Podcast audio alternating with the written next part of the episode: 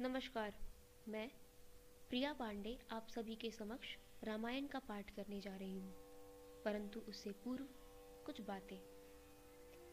रामायण के दोहे जीवन में न सिर्फ़ आपको धर्म के रास्ते पर चलने की सीख देते हैं, बल्कि जीवन के हर मोड़ पर आपकी सहायता भी करते हैं। इस महाकाव्य में दशरथ नंदन श्री राम और माता जानकी ही नहीं, बल्कि सामाजिक जीवन को जीने के लिए संपूर्ण ज्ञान है।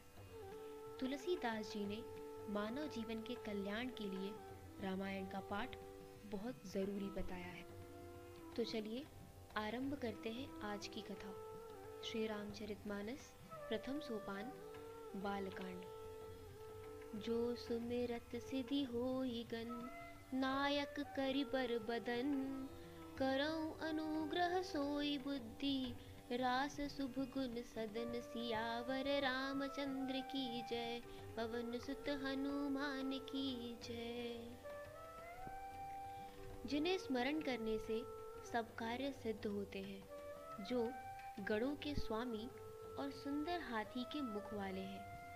वे ही बुद्धि के राशि और शुभ गुणों के धाम श्री गणेश जी मुझ पर कृपा करें।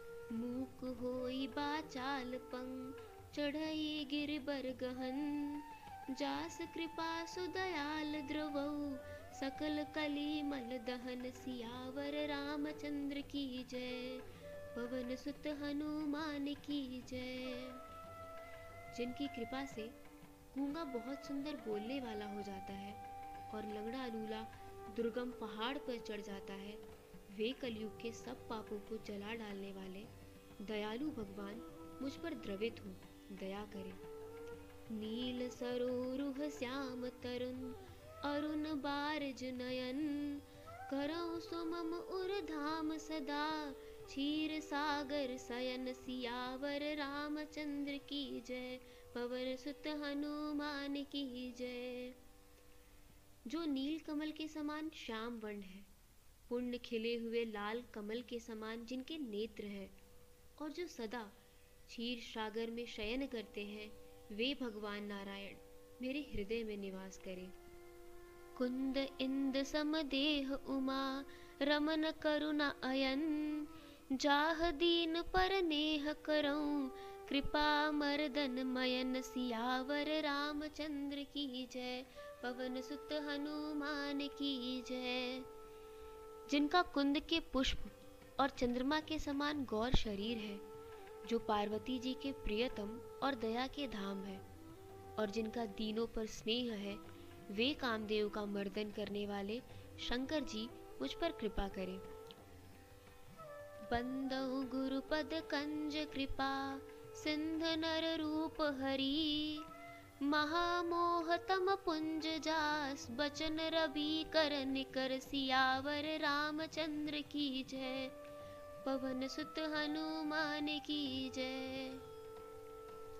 मैं उन गुरु महाराज के चरण कमल की वंदना करता हूँ, जो कृपा के समुद्र और नर रूप में श्री हरि ही है, और जिनके वचन महामोह रूपी घने अंधकार के नाश करने के लिए सूर्य किरणों के समूह है।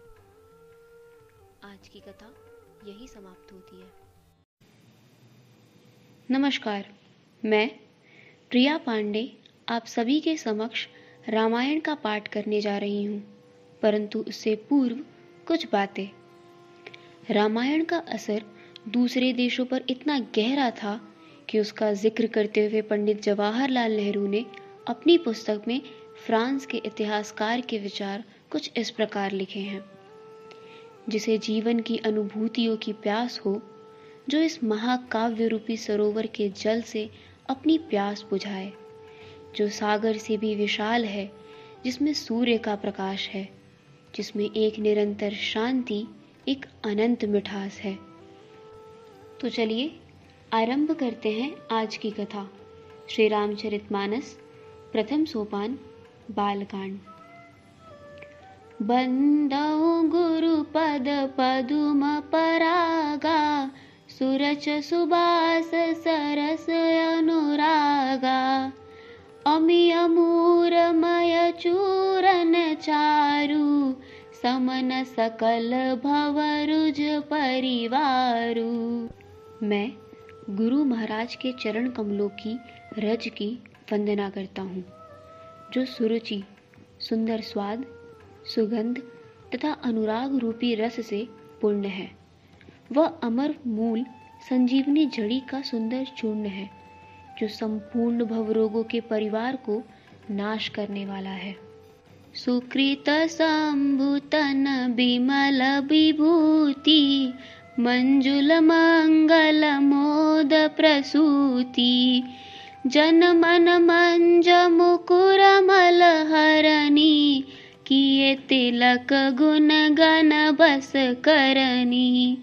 वह रज सुकृति पुण्यवान पुरुष रूपी शिव जी के शरीर पर सुशोभित निर्मल विभूति है और सुंदर कल्याण और आनंद की जननी है। भक्त के मन रूपी सुंदर दर्पण के मैल को दूर करने वाली और तिलक करने से गुणों के समूहों को वश में करने वाली है। श्री गुर पद नख मन गण ज्योति सुमिरत दिव्य दृष्टि ही होती दलन मोहतम सोस प्रकाशु। बड़े भाग उर आवई जासु। श्री गुरु महाराज के चरण नखों की ज्योति मणियों के प्रकाश के समान है, जिसके स्मरण करते ही हृदय में दिव्य दृष्टि उत्पन्न हो जाती है। वह प्रकाश अज्ञान रूपी अंधकार का नाश करने वाली है। वह जिसके हृदय में आ जाता है, उसके बड़े भाग्य हैं। उघर ही बिमल बिलोचन ही के, मिट ही दोष दुख भव रजनी के। सूझ ही राम चरित मन मानिक, गुपुत प्रगट जह जो जेहि खानिक। उसके हृदय में आते ही हृदय के निर्मल नेत्र खुल जाते हैं और संसार रूपी रात्रि के दोष दुख मिट जाते हैं। एवं श्री रामचरित्र रूपी मणि और माणिक्य गुप्त और प्रकट जहाँ जो जिस खान में है, सब दिखाई पड़ने लगते हैं। मंगल भवन अमंगल हारी द्रवहु सो दशरथ अजिर विहारी जथा सुअंजन अंजदृग साधक सेध सुजान। कौतुक देखत सैल बना भूतल भूर निधान सियावर।